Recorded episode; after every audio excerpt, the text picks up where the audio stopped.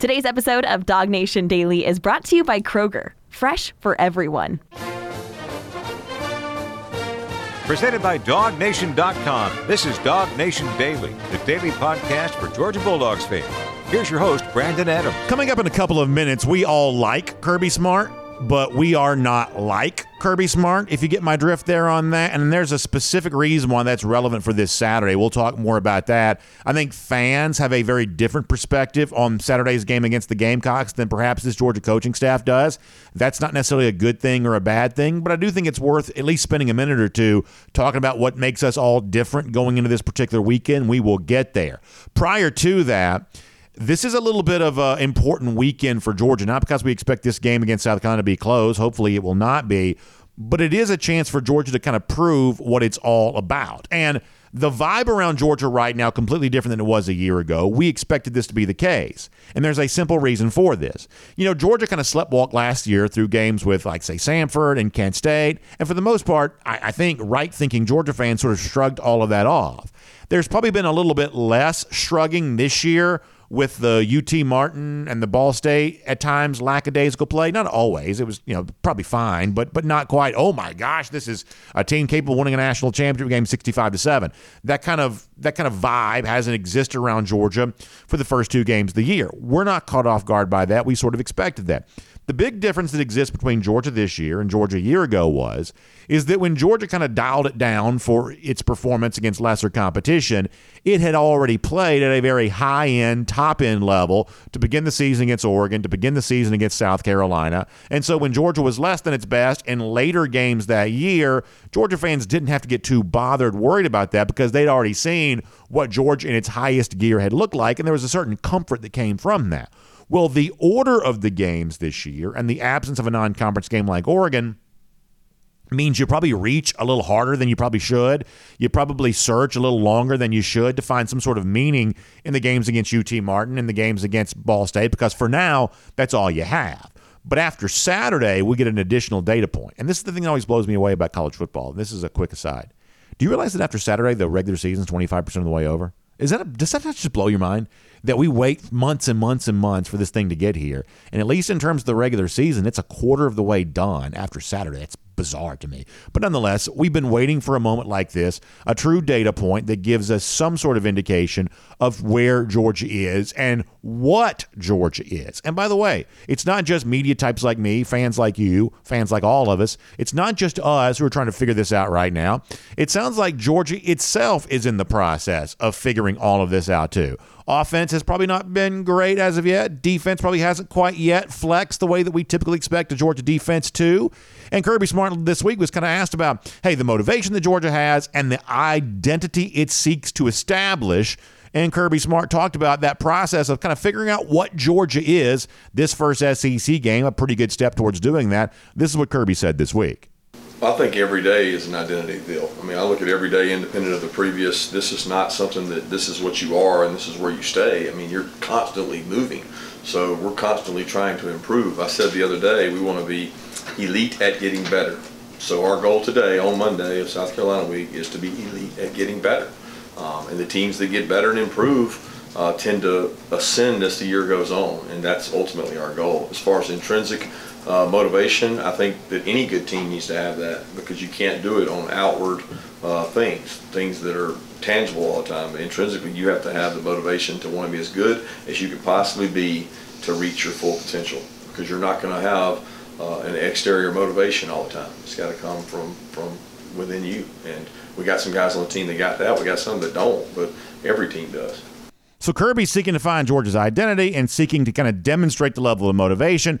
And I believe that South Carolina is the perfect opponent for the next step in that journey for Georgia. And there's kind of a specific reason why I think that's true. As we've talked about a few times already this week, for whatever reason, and some of you think you have your reasons, but for whatever reason, Georgia the last two years in its national championship seasons has throttled South Carolina. Georgia has looked as much like a national champion as it has in any of its last 30 games in its last two times it's played the Gamecocks. Last year in Columbia, the year before that in Athens, Georgia has absolutely just obliterated the Gamecocks off the planet. So, for a team that wants to demonstrate how motivated it is, wants to seek out and determine its identity, South Carolina on Saturday is the perfect team for Georgia to do that against. And I'm going to use the words of Shane Beamer here as a way of reminding Georgia what its identity is supposed to be. What is the calling card of Georgia for its last two national championship teams? What is the thing that has wowed people about Georgia so much? Well, Shane Beamer, in so many words, two years ago, when he got his first taste of this rivalry on the other side of Georgia in kind of a funny fashion, he let his entire fan base know, the entire media contingent that covers his team know exactly what he sees when he looks at Georgia. And Beamer's words, as somewhat humorous as they are, I think ought to be a wake up call for Georgia about what it needs to show against these Gamecocks here this year. The identity that Georgia seeks, Shane Beamer told us two years what it is. This is what Beamer said after that game. They've got like 105 star football players on their defense. They are they have a defensive lineman that weighs 340 pounds and, and runs better than everybody on this call. Uh, they've got five star defensive backs. They're big and physical and fast. I mean, other than that, they're really freaking good. That's why they have the top defense in the country. They're hard to run the football on. So there wasn't some magical scheme they came out with tonight. They got five star recruits everywhere and they play really physical. Damn. Damn, he says at the end. That's Georgia's identity. And that's what Georgia needs to remind people that it has on Saturday. Now, they're going to be some are like, but they don't have Jalen Carter anymore. Well, guess what? In 2021, or I should say in the 2022 season, they didn't have Travon Walker anymore, or Jordan Davis anymore, or, or Devonte Wyatt anymore. You know, the idea that we're going to re rack the how does Georgia replace so and so, we've been doing that conversation for two years. It hasn't mattered yet. And if Georgia's going to go for three and 23, which I believe it will, it needs to render that conversation uh, irrelevant talking point again this year there as well. It needs to introduce some new defensive playmaking stars on Saturday and have a coach like Shane Beamer once again forced to acknowledge that they seem to have five stars everywhere, whether they're actual measurable five stars or not. Can they play like five stars between the hedges with an, with an entire you know uh, fan base frothing in the mouth for the first big showcase for Georgia to demonstrate to, as Beamer said, how really freaking good Georgia still is. The entire country watching tomorrow because really the fans outside of DawgNation, the media types around the country, they just haven't seen much of Georgia as of yet. Georgia's played at about three quarter speed against teams that weren't half as good as you UGA. That's not recipe for a very fun thing to watch. But Saturday, it's South Carolina. Gamecocks, of course, have already lost a game, but this is a real living, breathing opponent. This is an SEC game. It's a chance for Georgia to show what it is and what it's all about. And Shane Beamer's words there, I believe, are the uh, the the the statement that kind of points you in the right direction on this. That Georgia needs enough on offense, and they need to be, to use Beamer's phrase again, really freaking good on defense. That's what Georgia needs to be. That's what Georgia has been. That's what Georgia showed itself to be against South Carolina the last couple of years. And that's what needs to lead the way on Saturday there as well. This name brand, recognized, well known defense needs to lead the way. Let the offense find its footing. And that can be the recipe for Georgia to go out there and not just win on Saturday, but flex in the way that Georgia fans hope that they can. Now, the good news here is is it seems like the Georgia defense is more than ready to do just that. They are sensing their moment is here to show the entire college football world that the 2023 defense is ready to do what oftentimes happened in 2022 and always happened in 2021, which is this is a group that's ready to flex against, by the way, a quarterback in Spencer Rattler who's good enough to do some damage to you if you let him. Let's keep that in mind, too, that while South Carolina may not be great, Rattler right now is among the very best quarterbacks in the SEC. So you need a good performance from Georgia defensively, but this uh, group seems ready to provide that. In fact, let's go back to Jamon Dumas Johnson earlier this week, who typically does not mince words. He's a great spokesman and leader for this unit. Once again, making it very clear that he views Saturday as a game to show what I'm calling for here a day for Georgia to demonstrate its identity, that it is still the best defense in the entire country. This is what Jamon Dumas Johnson said this week. You know, whenever you play an SC opponent, you know, it's different. The mindset different the practice different, the grind different. Especially for the older guys, the ones who've seen it already, going into an SC opponent matchup, just different. Um, especially the first one, it's kind of like a statement game right now. Sending everybody a message what we really about. You want to watch Georgia play a statement game on Saturday? I do. I'd love to see that. I'd love to see what Georgia looks like with a statement game type mentality. And that's what Jamon Dumas Johnson says that Georgia has. And the good news is, is this is just not an idea that lives and dies with Jamon Dumas Johnson. It permeates beyond him on this Georgia defense there as well, because another one of this team and this particular unit, the Georgia defense, another one, another one of its great leaders is speaking in very much the same kind of way. Kamari Lassiter himself talking about what Georgia has a chance to prove on Saturday, specifically on the defensive side of the ball. Here's Kamari Lassiter. I would say, you know, definitely, you know, we have to flip the switch whenever we, you know, start playing the SEC just because, you know, at, uh, league play is different, you know. Um, SEC is different. You know, we pride ourselves on being one of the best conferences in the country. So I mean, we're, we're going against the best teams in the country. So whenever that happens, you have to turn your really level of play up a notch just to be able to compete at a high level. Let's talk about specifically what that means for a moment. What Lassiter's discussing there, flipping the switch and turning up your level of play. If you care about point spreads and things like that, and if you only think about point spreads as a projection for the final outcome, you'll be, I think, you know, kind of well within the parameters of this conversation. Georgia hasn't met expectations in either of its first two games here this year. But against SEC opponents, Georgia's covered the spread in seven of its last 10, in 13 of its last 20. There seems to be a little bit of a different version of Georgia when it faces SEC competition. Plus, when you look at Georgia in the kind of like massive point spread games like we've seen the first two uh, weeks of the year, Georgia's just 2 7 and 1 against the spread in its last 10 games at home when favored by more than 30 points. But on Saturday, they're not favored by more than 30 points. They're favored just inside of four touchdowns. And in that situation, favored less than 30 points at home, Georgia's covered in four of its last five and six of its last eight. Now, not every trend means something, but this is a trend that seems to match with what we see with our own eyes. That when Georgia feels like it's got a real opponent on the other side, it plays up to its standard when Georgia has a chance to go out and showcase it against SEC competition, we do get what JDJ and Kamari Lassiter say they want to provide. A version of Georgia that does have the switch flipped and does have statement being ready to be made. Shane Beamer told you two years ago what he sees when he looks at Georgia. Five stars everywhere, totally dominant on defense. That's what we all need to see again on Saturday. And if that version of the Georgia defense shows up, my guess is the offense will feed off that there as well, and the recipe that's worked for Georgia so well the last couple of years. Nobody playing defense better, and Georgia playing just enough offensively to match that. That can work out again for this team to go for three in 23. Next step on that journey gets a chance to be taken on Saturday. My name is Brandon Adams, and this is DawgNation Daily, the daily podcast for Georgia Bulldogs fans, presented today by Kroger. We are happy to have you with us, no matter how you get to us today. 945, first and 15, dawgnation.com, Dog Nation app. 10 a.m. after that, across all video platforms, radio and Athens Sports Radio 96 The Ref, podcast, on-demand audio, anytime you want it, anywhere you want it. All the platforms there for you, too. You can find that there as well. Just really happy to have you as a part of our show today. And so thankful to our friends at Kroger who make it all possible. And it's time to talk about Kroger Chef Jr. again, by the way, because that's a fun thing coming up this month here, there as well. And how about a really cool menu item here for this month?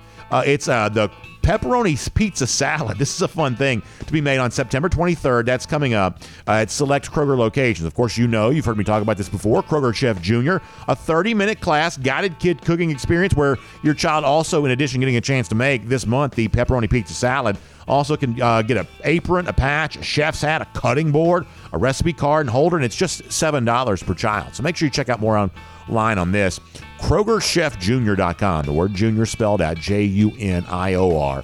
KrogerChefJr.com for more on that. Also, let me very quickly remind you, as I've been telling you the last couple of days, DawgNation Invasion on the Tennessee River completely sold out, but you do have a chance to join our waiting list on this. And I don't have any control over this. I have no authority here, but we are going to, I know they're going to try to get as many people on the boat as possible because we want Tennessee fans as mad as they can be, and more dog fans, the better for us on that. So get on the wait list. We'll get you in if we can. DawgNation Invasion on the Tennessee River. Make sure you check that out. Uh, wait list now. We can't, now listen, not everybody on the wait list is getting on, and maybe only a few people do, but I feel pretty confident at least a few people on the wait list will be able to be a part of our DawgNation invasion. Uh, incredible uh, scene there on the Tennessee River prior to Georgia's dismantling of Tennessee in Neyland Stadium, which is what we think is going to happen later on in November. DawgNation.com for more details on that. All right, one of the things that makes the game day environment in Athens so big on Saturday, the presence of so many top flight elite recruits. We're going to talk to Jeff Sentell, our DawgNation recruiting insider, about that visitor list here coming up in just a couple of moments. That's going to be really good. We'll get to that here in just a second. Prior to that, though, do want to go around the doghouse today, which is poured by the Finnish Long Drink. Now, I said this to kick off our show, and I'm going to kind of follow up on that now. We all like Kirby Smart, but in some very important ways, we are not like Kirby Smart. I sort of look like him today. I'm wearing a shirt that I believe I've seen Kirby Smart himself wear. Many of you wear apparel that's very similar to the apparel that we always see Kirby Smart, you know, wearing. He graduated from Georgia. Many of you graduated from Georgia. There are similarities here, but there is just something different about a guy who kind of spends his life within the coaching fraternity that's different than most of us who are media fans, something like that. There's always going to be kind of a cultural divide there that becomes very, very difficult to um, to, to bridge the gap on. I think Saturday is an example of that. Now, this is not a good thing or a bad thing. It's just true. I, I believe that it is true. That Georgia fans view Saturday's game against South Carolina, at least a lot of them do, a, a certain pocket of them do. Georgia fans view Saturday's game against South Carolina a lot different than Kirby Smart does. Georgia fans have long memories about, like, say, 2019 when South Carolina came in here, got the upset victory there that day. It's a horrible day in Sanford Stadium. Georgia hasn't lost a home game since then. It's really crazy to think about the stuff that we used to sometimes have to talk about that we never talk about ever at all, like a game like South Carolina 2019 or some of the other stuff that kind of pops up from time to time. Just a lot of this stuff just seems like ancient history because of all the success that Georgia's enjoyed the last you know couple of years. But the last time Georgia lost at home, it was to South Carolina. It was heinous behavior there at the end. In fact, I'm going to show you a little bit of this on video, and I apologize for not you know having any kind of like you know audio to necessarily match with this. But South Carolina fans behaved like you know, what was the thing the Philly said? Act like you've been there before. South Carolina fans clearly have not been there before. Their program has won almost nothing of note ever. And so when they beat Georgia back in 2019, they're down there celebrating. The players much the same way.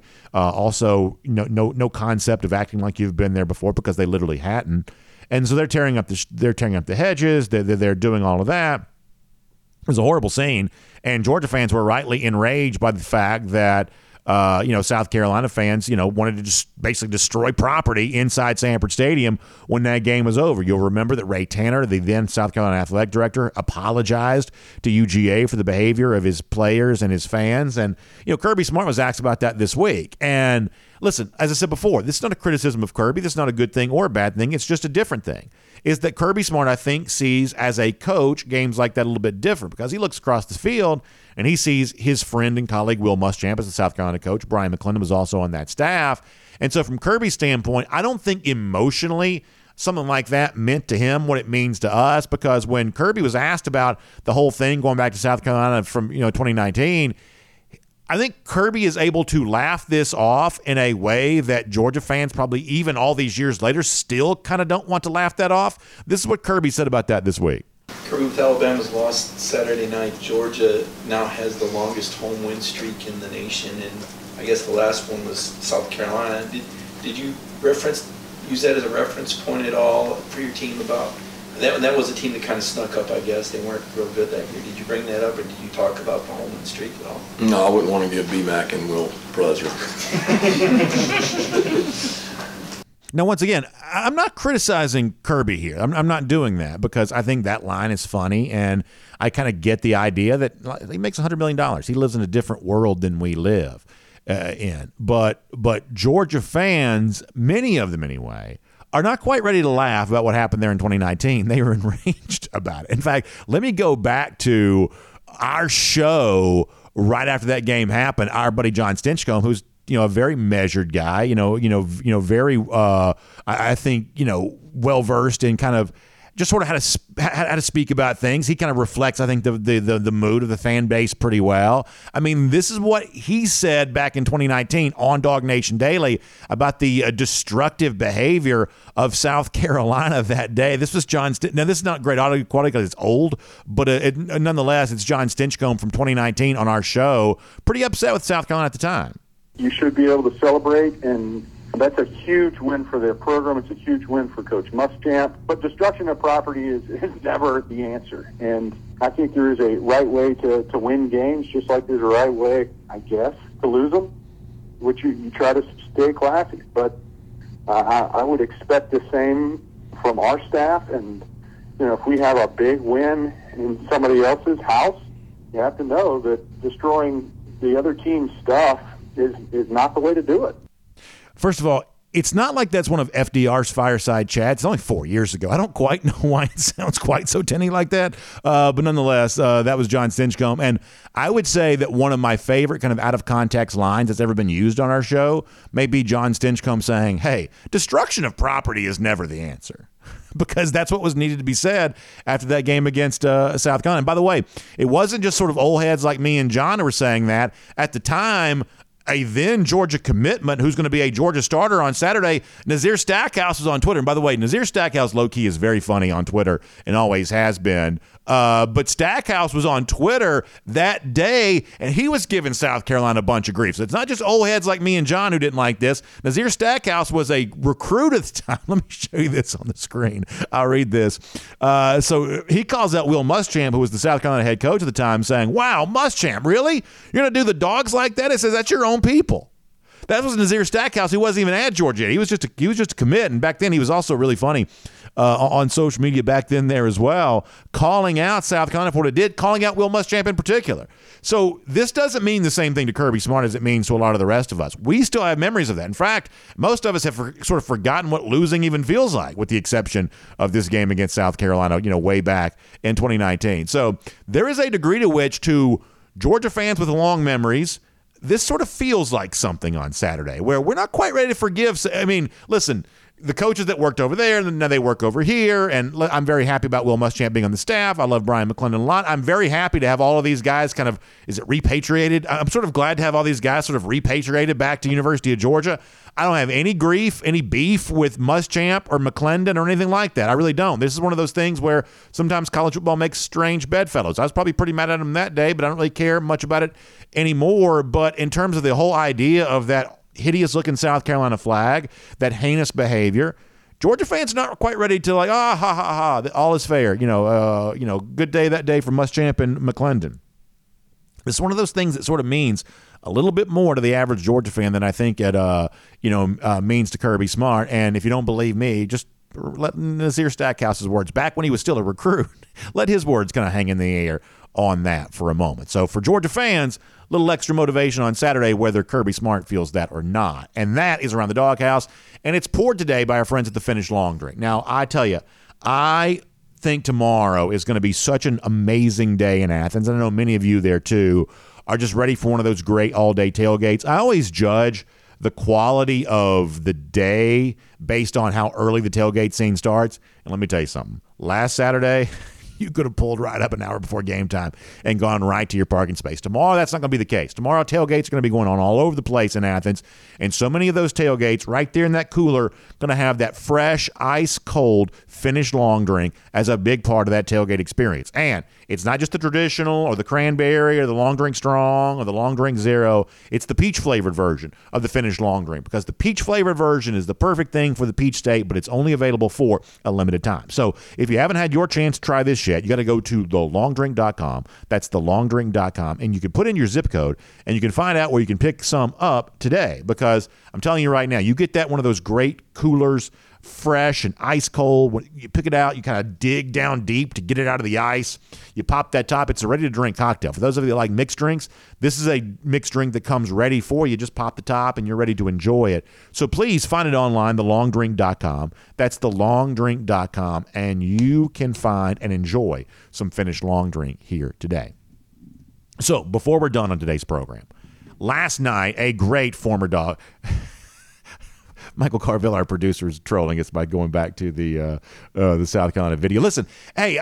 I, have told y'all before. I'm fine with a little bit of trolling. If if this is what it takes to get, and if you're not watching a video, you don't know what we're saying. But we're saying these, you know, South Carolina, you know, morons acting like idiots.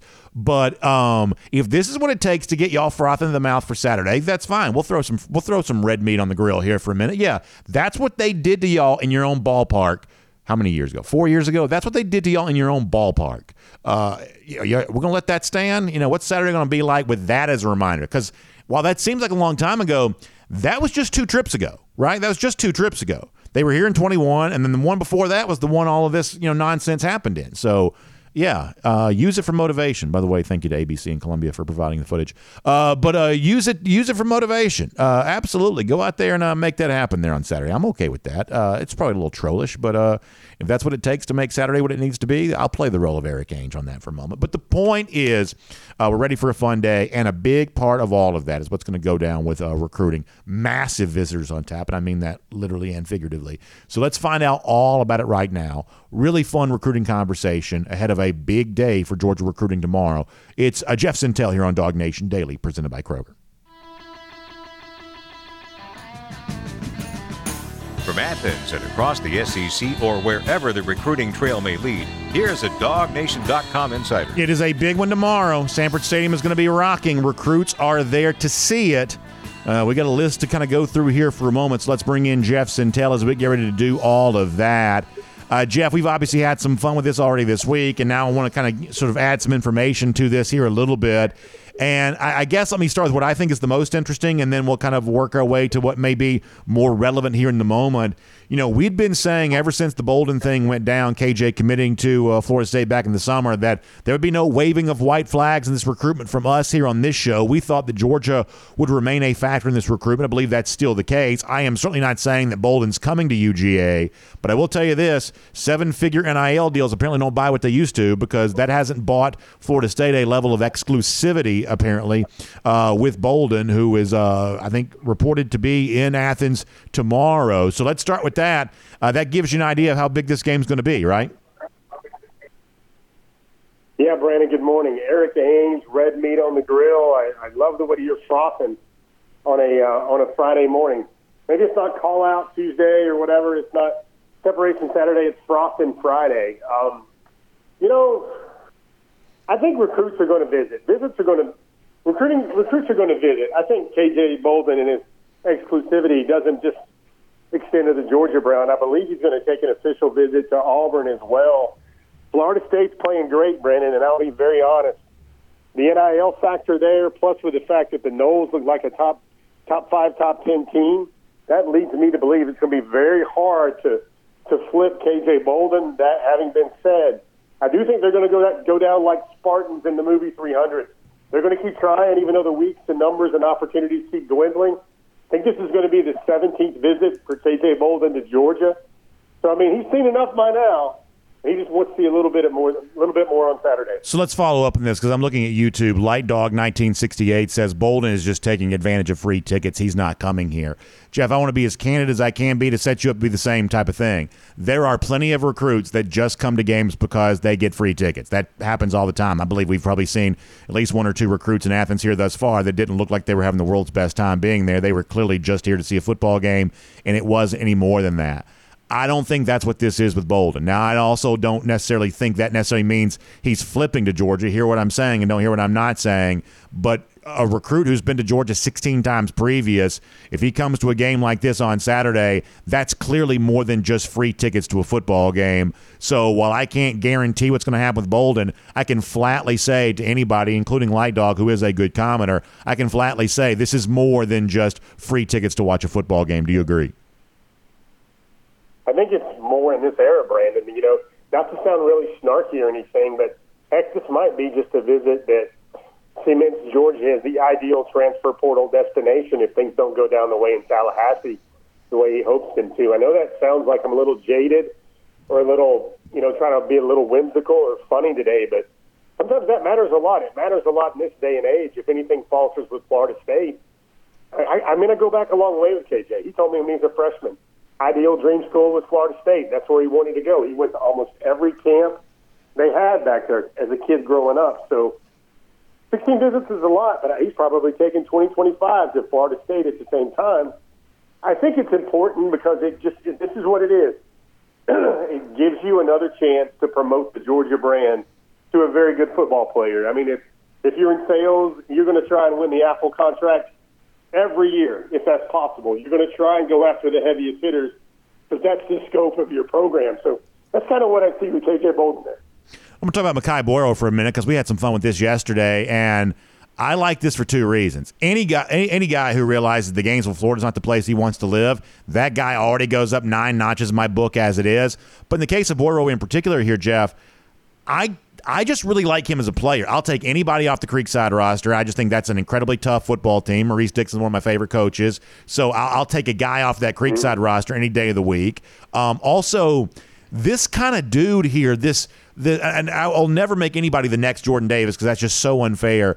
But this kind of dude who kind of does the Jordan Davis thing of a one man run stopping machine, Jeff, that is so valuable in this day and age of college uh, football and really any day and age. Taking away the run is just a great strategic advantage for any kind of defense. And I believe that's what Boyro, uh, you know, certainly has a chance to do at the college level. I know Michigan's a factor here. I'm, I'm, I'm thinking there are other SEC teams.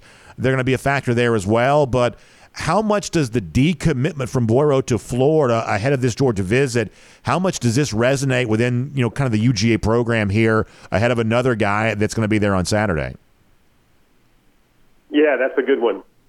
So, Brandon, first of all, um, you know, there's a lot of ways to take Burrow here, but I would simply say, first of all, everybody tap their brakes a little bit on Burrow simply because he told me face to face this week that he's not going to make his decision, his next decision, until early signing day. Michigan's a factor. I believe Auburn's a factor. Georgia's a big factor. He candidly admitted that he committed too early. He only took two officials. He wishes he would have kept the Michigan official. I think he'll look really strongly at Auburn, but around the program, and I'm glad you mentioned uh, our good friend Maurice Dixon because that guy needs a podcast. He's pretty funny, fun to be around. I love the way he relates to his players on the team, and members of the Creekside staff kind of told me this week that they always kind of thought Makai Mount Mountain Makai is what he's called. they always thought he sounded like or seemed like a Georgia guy. When he committed to the Gators, uh, he, the dogs did not relent, and in fact, they kind of amplified their pursuit of Burrow. He liked that. The other thing, it's just football, man. I don't know if I don't know if you can say he's a Jordan Davis yet, which I'm glad you didn't. But he can be that John Atkins guy. He could be that guy. If you guys watch Georgia every week, the more Georgia can play in the box with five or the maximum of six guys in the box, and that can handle the run, that's one of the first steps in towards Georgia's championship defenses or just being the baddest team in the land, especially the baddest defense in the land. Makai Boyro told me, Brennan, he has one job. That is to knock the center in the back of the quarterback not the center back until he's basically fallen down on the quarterback's toes. That's what he has to do. And everything else, with a great championship defense, you can build off that. And Brandon, check the film.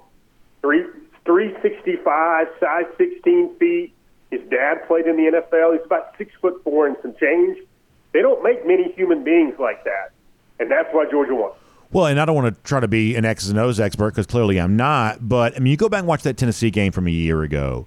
Like one of the things that allowed Georgia to be so successful in that game against Tennessee was is that Georgia was quite content to play with like a lighter box up front, right? They didn't have to have as many bodies up front stopping the run. Now they didn't have a, a Jordan Davis in last year's team. You know that that sort of huge, gigantic space eater wasn't necessarily there, but Georgia still felt like it had enough beef up front that it could stop the run without having to throw like the extra body there at the uh, line of scrimmage, which gave him much more opportunity to kind of send Javon Bullard on blitz plays or or defend and make tackles against the Tennessee pass catchers. That all of that was made easier because Georgia didn't have to use manpower to stop the run because it trusted the beef that it had up front. That's why a guy like this is is valuable to me and.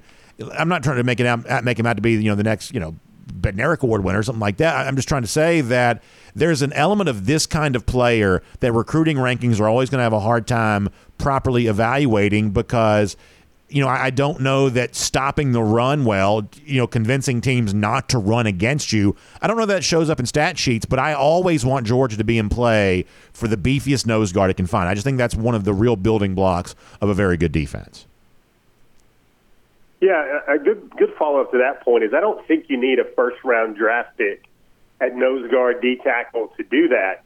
There's a lot of guys in the Georgia program now, and I think Burrow could probably be one of those second team, third team, all SEC type guys, and that's plenty good enough because Georgia's going to have the linebackers in the secondary and everybody else around the box that are going to look like those first round draft picks. I mean, to me, Brandon, the thing with Burrow, you got to remember you know, why he's a three-star defensive lineman is because he weighed almost 400 pounds when most of the initial evaluations came out for him. He was like 390 recently. He's dropped a lot of weight. He's around the 360, 365 range. He's going to be in Athens on Saturday. He wants to see fan support. He wants to feel like home. He wants to feel energy. He wants to feel like he's part of the big crowd. He wants to feel like there's something more to this program than just winning a football game. And I certainly think the Dogs will deliver on all those fronts on Saturday. And I'm going to tell you this, and then after this, we'll talk about something different because this kind of dovetails into something else here, Jeff. And of course, I'm not exactly a, a neutral observer on this topic, but Florida's playing a bunch of players who are out of shape. If I'm a recruit and I'm looking at their lines of scrimmage and some of the guys that and I want to be as kind here as I possibly can be. They don't look quite as good in their uniform as perhaps an SEC player possibly should. If I'm a bigger guy and I'm looking at the fact that Florida's tolerating some guys to probably have some weight that's not helping them play the game right now, that concerns me because it was Jordan Davis' ability to slim down at Georgia and play at an acceptable weight that kind of turned him into a first round pick. And by the way, Jordan had a great night last night that that it, it's that ability to take the big man and get him to be at his athletic best by being just a little bit slimmer that I think has been a, a calling card of Georgia's success. And I think that right now Florida's tolerating some guys on its lines of scrimmage who are just carrying some extra weight here. And if I'm a big guy, I don't want any part of that. I, I really, really don't. People can say, "Well, BA, you're not, you know, exactly uh, unbiased." That's fine. But watch the game against Tennessee on Saturday and look at some of what you see there on that Florida line of scrimmage. Some of that just doesn't look good. So here's a draw your own conclusions portion of DawgNation Daily today.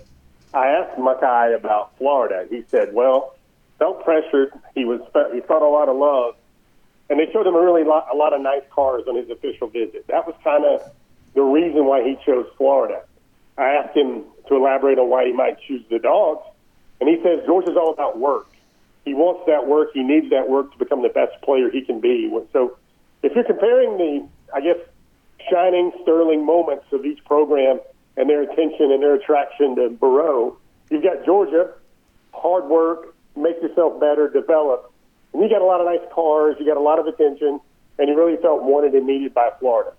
That's basically how the, the, the, the scales tipped each way in terms of Georgia versus Florida for him.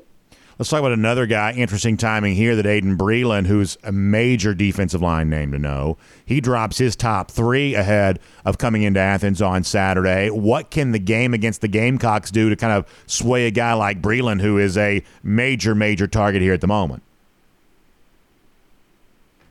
Brandon, I've felt for a long time if Georgia gets Breland back on campus for the South Carolina game, that the chances there go way, way up. So now I think the chances there are way, way up. Well, that's what you like to hear right there. I want to ask you about.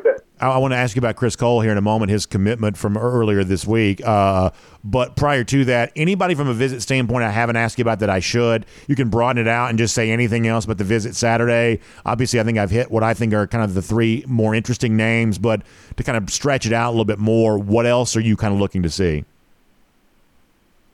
Five-star defensive lineman Elijah Griffith, uh, Griffin. Um, Brandon, I think that's probably going to be one of your most popular names you will mention when you start focusing and fretting and zeroing in on 2025 guys. It hasn't been said, but there's just a feeling like Georgia and South Carolina are the two preeminent schools in that recruitment right now for the five-star DL out of Savannah. I think that's big. Um, Ethan Barbour is supposed to be in the in the house as well. Um, he's got a September 22nd date right there coming up for his commitment. Back-to-back trips to Athens certainly sound nice for the program's chances there. I think those are the kind of the ones that stands out. Zion Grady, Brandon, um, out of Birmingham, a five-star edge out of Charles Henderson Troy. He's starting to spend as much time in Athens as your family is this season, Brandon. So that's got to be a good sign. I think this will be his second trip in three weeks to check out Athens. He loves the development in Athens he's got two main, main criteria. Grady told me. One, he w- wants to go to a place where he can be developed for the NFL. He gives Georgia a big check yet check there. And the second place is he, he wants to go to a place that feels like home, where he's wanted. He already gives Georgia a big check mark there. So there's some more luminaries besides the obvious ones right there. Not much weight left to lift in the 2024 class, and I think really this is a weekend where Georgia cements itself with a lot of the best 2025. Yeah, I mean, I think we're going to have plenty more time to talk about this in the future, but I think that 2025 is such an important recruiting cycle for Georgia when it comes to in-state recruiting. You know, offensive linemen like uh, Juan Gaston, offensive linemen like Cortez Smith, and obviously, as you mentioned, Elijah Griffin, who's the biggest name of all to know, the defensive lineman out of Savannah. Clearly, there's nothing wrong with Georgia recruiting. They're recruiting at an unbelievable clip. They're number one right now, both 2024 and 2025. But I do believe, Jeff, that Georgia has a box to check in terms of really winning with the best in state prospects that class of 2025. I don't want to call it pressure, that's the wrong way to say it. But man, it's a real opportunity to kind of clean up in your own state in a way that you really haven't done the last couple of years with some pretty high profile misses there, high profile names that look like they're going to get away. Um, I think that 2025 is very important for Georgia when it comes to in state recruiting. We've got plenty of time to talk about that, but the foundation for that kind of work does continue on Saturday. Yeah, you know, the way I look at it, Brandon, we also must do our due diligence and remind folks that uh, four-star running back Nate Frazier, everybody saw D'Andre Swift last night on Thursday Night Football. I think Frazier is the most dynamic back that Georgia has brought in since D'Andre Swift and what he did last night for the Eagles. Um, highest rated back that Georgia has signed since uh, Zamir White and James Cook in the 2018 class. This is his long awaited official visit, Brandon. I love I bet I know that you love the fact that he said his official visit to Georgia after his commitment yeah. date. And we were that was kind of one of the ultimate tells where he was going to make his decision in, in, in like last month, and yet he had an official visit set for Georgia and kept that official visit set for Georgia, South Carolina for this weekend, which was certainly a certainly didn't look bad trying to figure out where he was going to go. I think Georgia Georgia's about two or three months ahead where they normally are for the 2024 class or the current class, and I think they've been they were six months ahead three months ago without a, a lot of traction. And I think they're about six months ahead with the 2025 class as well. What they're doing is they're just working harder on these in-state guys. You mentioned Cortez Smith. I think that guy uh, has has long looked at Georgia as a place where he could thrive, and he's played a lot of great football. He gives me he gives me like he gives me like whispers of Sedrick Van Pran-Granger already. And I'll tell you this, there was something at Georgia's camp this summer where he put a Georgia target on their back. And this is a player that Georgia really loved. And he put him on their back. And from that moment on, I think Cortez Smith has been a, a priority or a guy I need to know in the 2025 class. So there's a lot of stuff going on with 2025, and most of it with Georgia is really good, um, especially those top top tier guys that they need to close out in the state. Juan Gaston is another guy, 6'8", 330 his father played basketball at Georgia Tech. If you're looking for a guy that can replace a lot of the things that Amarius Mims is doing for the Dogs right now, that's a good place to look. Let's talk about Chris Cole's commitment going back to Sunday. The thing I like about this most is that you know you kind of weather the storm with him taking a visit to Tennessee over the weekend, right before he makes the commitment announcement. Obviously, I think USC it kind of emerged a little bit of a factor here, and yet ultimately Georgia's pitch wins out, even though they didn't get a chance to bat last on it. To me, that tells you about the recruiting apparatus that Georgia has going for it at the moment. But beyond that, what do you like about Cole coming into this Georgia class? Brandon, I absolutely love Cole. A lot more than being the seventh highest rated guy in the class. This is an athletic skill set that you can say Georgia probably doesn't have yet on the program, at least in the linebacker room. When you consider his length and his ability to play multiple positions, rush the passer. Love this part about him. He's only made one B in high school. That was in Spanish. He wants to go into sports medicine after his career is over and be a doctor. And really, Brandon, his recruiting was pretty much wrapped up after his official visit that he took in June. Now, he did his due diligence, but really from the first time he stepped foot in Athens, it felt like home. The way everyone wants the program to, to shine for these All American level recruits, that's the way Georgia impressed Chris Cole at every turn. It is another take a bow, take a lap, Glenn Schumann fist pump moment. The guy is as hot on the recruiting trail with his major targets as Tiger Woods was in his era, his prime era when he was in the, facing the Tiger Slam. Glenn Schumann, if he identifies you and wants you, he usually gets you. This will be Cole's first game day visit. Also, his fellow member of the hashtag VA to GA movement, taking the best players from Virginia yeah. this year and making them dogs. The number one player in Virginia and the number two player in Virginia for this class are going to be in Athens on Saturday. and they're already both committed to Georgia. So Commonwealth State's not going to like Kirby Smart and Glenn Schumann, but oh well. I have uh, kept you long here, so I want to squeeze in one final question. You had a couple great stories here, DawgNation, this week. One of those involving Ethan Barbour, who you mentioned a moment ago. But the guy I want to talk about here, in addition to that, uh, the story about Nye Carr this week. You were down in Moultrie last uh, week, or down, well, I forget if it's Leesburg or Moultrie, wherever the game was played between uh, County and uh, Lee County.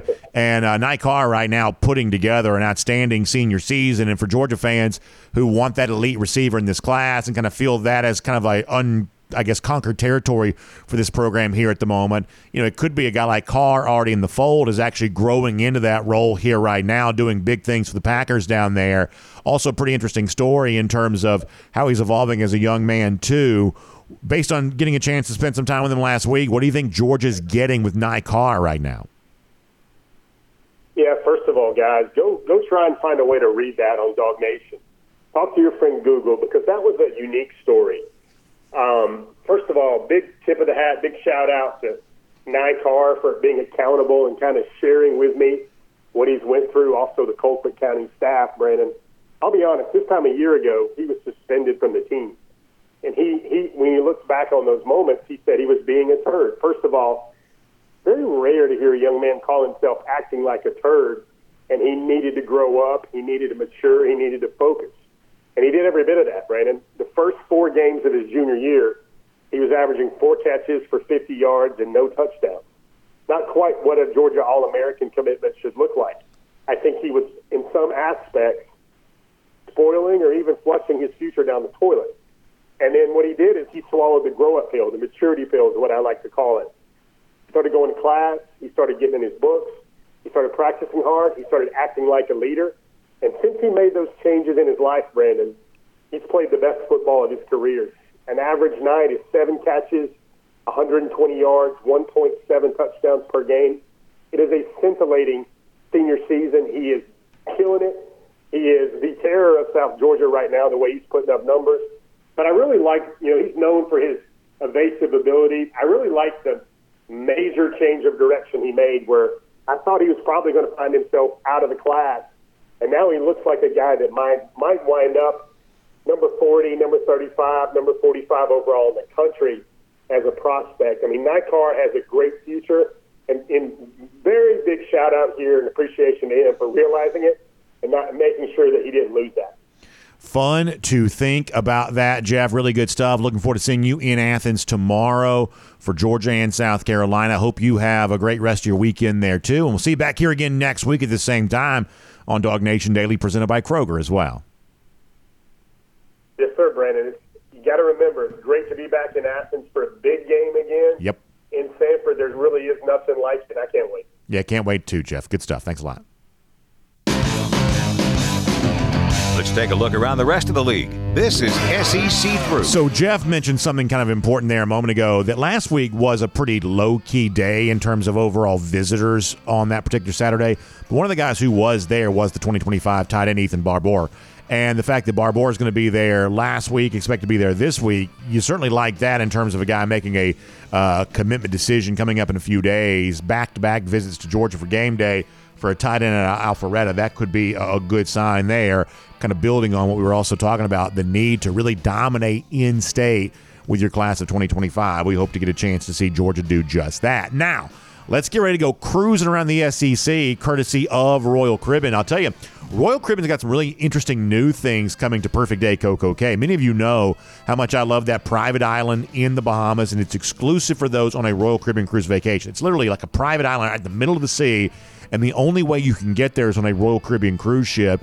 And they've had the thrill side, the chill side, where you've got like the tallest water slide in North America, and there's this whole wonderful like water park type scene on the one side. On the other side, you've got Oasis Lagoon and these wonderful beach locales and kind of like the relaxing side. Well, they're also adding a brand new adults only section, like a uh, to Perfect Day CocoCay, that's going to provide kind of an additional sort of beach club type opportunity. I was looking at some videos of this. Jeff Sentell actually shared some of this with me it really is going to be uh, an incredible thing. And so it's one of the reasons why I believe that you want to be on a Royal Caribbean cruise vacation. I think the thing that sets it apart is Perfect Day Coco CocoCay and that wonderful private island experience. And by the way, this new add-on, this new kind of uh, I guess build out there at Perfect Day CocoCay, going going to be ready in time for January when Icon of the Seas debuts there as well. So Jessica Slater's a great travel agent. You can give her a call, 770-718-9147. That's 770-718-9147. You can also email her jslater at dreamvacations.com. That's jslater at dreamvacations.com, and she can tell you more about that. Now, as far as what I want to tell you more about, it's not a great slate for Saturday. We'll certainly acknowledge that, but there are a couple of games of note. And I want to give you a, a couple of, I, I guess, trends, couple of lines as far as where these games are perhaps heading. And I'll give you my thought. We'll do more of this this afternoon, this evening on Go with the Flow, presented by R.S. Andrews on our show a little bit later on this evening. But for now, Tennessee's at Florida. Number here is going to hover around six and a half here this week. This is the large. Brad Powers, the great gambling expert, had this for us earlier in the week. This is the largest spread in favor of Tennessee in any game that's ever been played down there in Gainesville. They've never been more than a three point favorite at Florida, but right now they're around a touchdown favorite here in this spot. And keep in mind that for a Florida team that's not good, but last year in year one under Billy Napier, they were 5 and 0 against the spread as an underdog. So beating them easily when that's what teams were expected to do, Florida at least made that tough on its competition a year ago. So keep in mind that. Also, keep in mind this that our perception of both Florida and Tennessee a year ago was a huge imbalance in favor of Tennessee. It was a good year, broadly speaking, for Josh Heupel and the Vols. It was a bad year in Billy Napier's first year at Florida, but in the game played in Knoxville, Tennessee won that game by just five points. So I think you probably know where I'm heading with this. All of this suggests that right now I believe that Tennessee is slightly overvalued in this spot. And I do believe the version of Florida that we see is better than when we, the one we all watched on August 31st when it was embarrassing itself against Utah. And you may say, well, BA, how can that be? Keep in mind what Florida did against Utah. A lot of the stuff that plagued them and kind of turned into a horrible defeat, it was correctable errors. It's having two number threes in the football field at the same time, which I laugh about, but it's the example, the kind of thing that hopefully after a couple of more weeks of practicing, you're not doing dumb stuff like that anymore. And frankly, a lot of those penalties can be kind of cleaned up. I'd be pretty surprised if Florida won this game, even though Dan Mullen this week's going to put a little extra pressure on Billy Napier to kind of win a, a rivalry game at some point in time. This is something that even like going back to the Charlie Pell era, at least some Florida coach in his first year has won some sort of rivalry game against somebody. Last year, Billy Napier kind of got you know the the short end on that. So at some point in time, he needs to beat somebody. Don't think he's beating Tennessee on Saturday, but I would be surprised if this game isn't closer than the experts think it's supposed to be. LSU goes on the road as a nine and a half point favorite against Mississippi State on Saturday. This was not a good spot for the Tigers a year ago. They were one in three against the spread on the road against SEC competition in uh, 2022. However, this is also a chance for LSU to show once again, much like uh, Florida a chance for it to show that it is way better than what we all saw when they were getting beaten up pretty good against Florida State. Obviously, that was the case. This is a Mississippi State team that last week needed to go to overtime against an Arizona team that it had destroyed. You know, year ago in Tucson, Mississippi State's beating Arizona 39 17. A year later, and we all know what that program's been through. Uh, obviously, the loss of life for uh, its coach, Mike Leach, but on the football field here for a moment. So, what was a 39 17 win on the road was an overtime win uh, for Mississippi State at home last week against a team that's just five and seven a year ago. That's that's a tough spot here. Uh, I think that Zach Arnett likely to struggle in his first year at Mississippi State. Um, they're trying to change over their offense. Keep in mind, Will Rogers was a record-setting quarterback for Mississippi State, but this is a guy who, in the entire season thus far, has thrown the ball about as much as he would have thrown it in a single game a year ago. So they're in the midst of a really weird offensive transformation. I think that hurts them. And I still think that LSU can be a really good football team. I do. And if there's any hope of that being right, then flexing a little bit on the road at Mississippi State seems to be the kind of place something like that would come to fruition. I talked a little bit yesterday about Kansas State at Missouri. Admittedly, this is the kind of game that you know most people don't care about. But in this spot, when Missouri's kind of, you know, uh, uh, sort of a underdog of a small number of points, they've actually performed pretty well. Four and one in its last five against the spread as a home underdog of a touchdown or less. So this is a spot where Missouri can be dangerous but they haven't beaten a Power Five, uh, you know, uh, team, you know, non-conference wise since September of 2019. Kansas State on the other side of this, this is the reigning Big 12 champs for goodness sakes. They're also three and one their last four against the spread against SEC competition. There's a part of me that doesn't understand this line. I frankly don't see why Missouri's only a four and a half point underdog. Yes, I know they're at home. You know, perhaps this isn't the same kind of Kansas State team as it was a year ago, but to me, everything about this just sort of screams Kansas State for the most part. And so it makes me a little nervous that the point spread here doesn't quite reflect what I think we're all seeing with our own eyes. Uh, my pick here is Kansas State. I'm going to take a minus the points on the road, but it makes me a little nervous uh, that somehow somebody somewhere seems to know something that I don't. They typically do. Very quickly here on a couple of other games, uh, Arkansas is a nine and a half point favorite hosting BYU, playing without its top, top running back Rocket Sanders. Here's my expectation for Arkansas. I believe Arkansas wins this game. I think it's inside the spread. This will be closer than the experts think.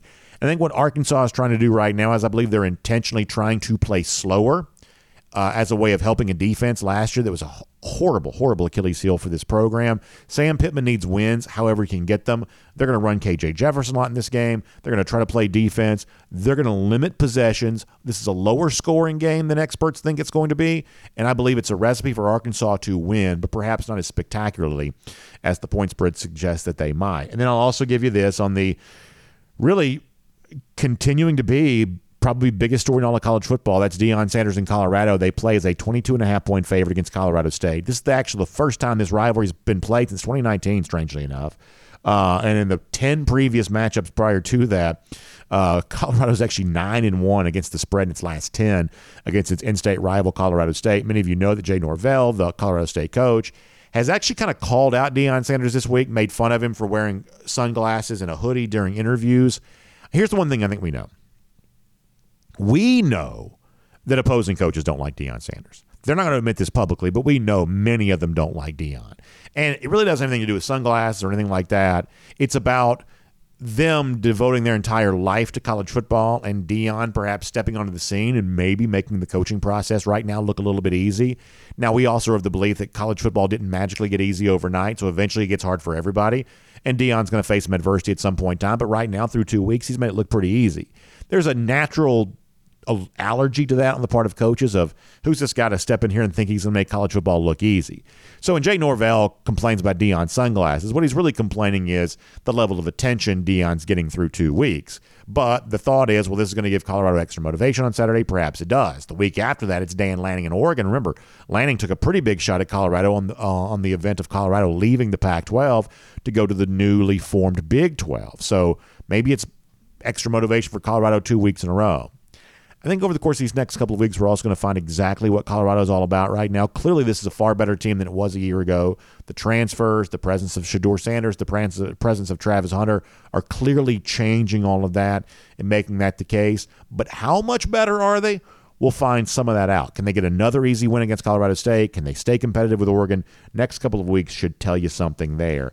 And we'll make that cruising around the SEC courtesy of Royal Caribbean couple of other things really quickly here for a moment on DawgNation Daily presented by Kroger. First of all, how about a shout out last night for an amazing performance by the Philadelphia Eagles running back D'Andre Swift back in his hometown, of course. 28 carries, 175 yards. Love to see that. DawgNation on Twitter last night. What a performance from D'Andre Swift.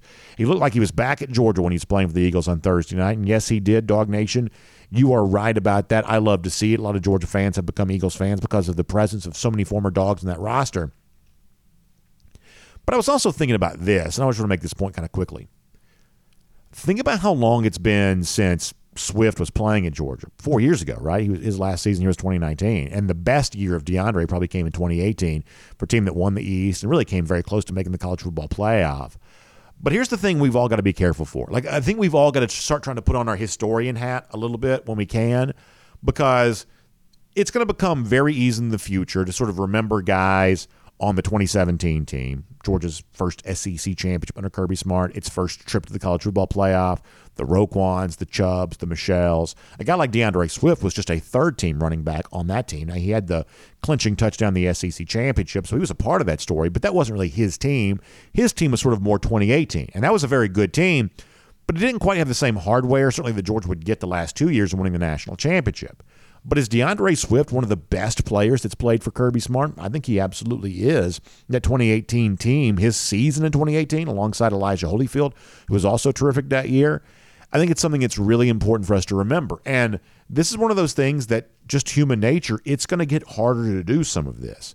As Georgia has more and more good teams, populated by more and more very good players, the sheer volume of the talent that's come through here Some of this is going to become over the course of time. Not quite tomorrow, but five years from now, perhaps. Some of this is going to become a little bit more difficult to remember. So work really hard to make sure you don't forget. A guy like D'Andre Swift, how good he is now for the Eagles, helps us remember how good he was at Georgia. And when you think about the great moments you've seen the Kirby Smart era, obviously 2017 and 2021 and 2022, those moments are going to dominate uh, a lot of that conversation here right now. But let's not forget, you know, the performance that Swift had going on the road against Kentucky in 2018 in a game that clinched the SEC East. Other things there as well. This is a very good player who probably didn't have the same kind of end of season success that other Georgia players have had. But when you think about the greats to kind of come through here during the smart era, hopefully D'Andre Swift will be prominently mentioned there on all of that. Also, before we kind of wrap up and play our music, I got four golden shoes today. So let me give you all of those, and then we'll get ready to fire up the fight song and close it out for today. Our buddy Mad Dog leads us off here in honor of the South Carolina game on Saturday. Actually, Bubby uh, Dean, I, I have I'm, I'm, going the wrong order here. Bubby Dean leads us off here because Bubby wanted to let us know that he's got his tickets for the DawgNation invasion on the Tennessee River. You love to see that. Bubby giving you the hashtag Go for Three and Twenty Three. Better never rest. Uh, you love all of that, and Bubby, we're glad you're going to be on board with us for DawgNation Invasion on the Tennessee River. One of those lucky enough to get in before it sold out. Bubby, that's good news for those of you in the waiting list. We'll try to see if we can get you on if we can. Obviously, won't be room for everybody, but hopefully some room for a little bit more here at dawgnation.com. Bubby, that's a great thing to see. Our next golden shoe goes the way of Georgia on tap, who says that right now Alabama's on the same page as DawgNation Daily. Hashtag Gator Hater, uh, because when you see uh, Alabama this week, they're playing actually at South Florida on Saturday. And in their training room, I guess, they had a whole gator in there. They're actually eating gator this week. Mike Rodak reporting that Bama was serving alligator in its cafeteria tonight before its game at South Florida on Saturday. Jaylen Key had shared this on Instagram. So there you go. And that's about how torn up and ripped up the Florida Gator is going to be, the lousy, stinking Gator, when Georgia goes there in October. Georgia on tap, well earned golden shoe for you. We appreciate you sharing that. Next golden shoe here, coming the way of Joshua Campbell, who says Bama fans have had a hard time since last Saturday. Uh, could be a long season for the Gumps. And uh, you see a very sad person there, and the uh, caption says Bama fans when they ride by a Texas Roadhouse or a Longhorn Steakhouse. Yeah, those restaurants right now, Bama fans won't be eating at those anytime soon. Uh, no doubt about that. They're, uh, they're they're they're pretty disappointed right now about the Texas Longhorn situation. So any restaurant that reminds them of that, uh, they're not going to like that either. And I believe we have one more to give you here. This is our buddy Mad Dog, who says, I can't wait for Mekhi Mews, a.k.a. Mighty Mouse, to introduce himself to the Gamecocks on Saturday. Beat the Gamecocks. Go Dogs. Sick 'em. Uh, good stuff there from uh, Mike the Mad Dog. We will give him a golden shoe there for that. Well earned indeed. And all kinds of great golden shoes as we wrap things up here on a Friday to put us in the right mood. We kind of like to give you that Friday shoes dump sometimes to go into the weekend to kind of create the right vibe for Georgia and its SEC opener against South Carolina on Saturday. So here's the scene for us. Uh, will have you for the pregame show tomorrow. That'll be uh, some really good stuff. Then after the game, I will see you in the UGA bookstore for our DawgNation postgame show. So keep in mind, uh, you want to share your thoughts about the game? come and see us. We'll get you on the air as quick as we possibly can. You can give us a couple of thoughts on that game. Georgia fans want to hear from you, so be there in person with us at the DawgNation uh, post game show at the UGA bookstore for more on that. Also, our Zoom calls are back working again, so we'll be able to take those with you uh, tomorrow there as well. You can join us if you can't be in Athens. You can join us where you are. And we need some good Georgia fans weighing in with some strong thoughts on what they see. So we will invite you to do just that on Saturday. DawgNation postgame show coming to you from the UGA bookstore after the game. Lousy, stinking Gators. They got a tough one on Saturday against Tennessee. Even harder 43 days from now against the Georgia Bulldogs. That is our Gator Hater countdown. Y'all have a great weekend. Enjoy the game Saturday. We'll see you back here Monday. DawgNation Daily, presented by Kroger. We'll look forward to talking to you then.